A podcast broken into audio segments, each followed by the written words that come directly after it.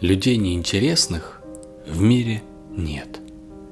Их судьбы, как истории планет. У каждой все особое, свое, и нет планет, похожих на нее.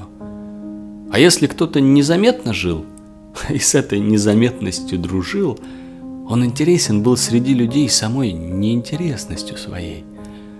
У каждого свой тайный личный мир. Есть в мире этом самый лучший миг, есть в мире этом самый страшный час. Но это все неведомо для нас.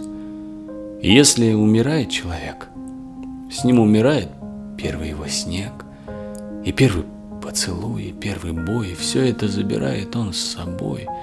Да, остаются книги и мосты, машины и художников холсты, да, многому остаться суждено, но что-то ведь уходит все равно.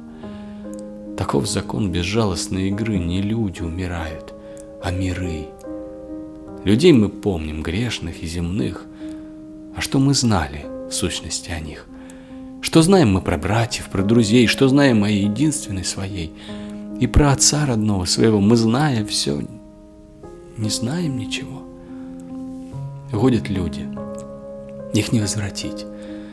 Их тайные миры не возродить, и каждый раз мне хочется опять от этой невозвратности кричать.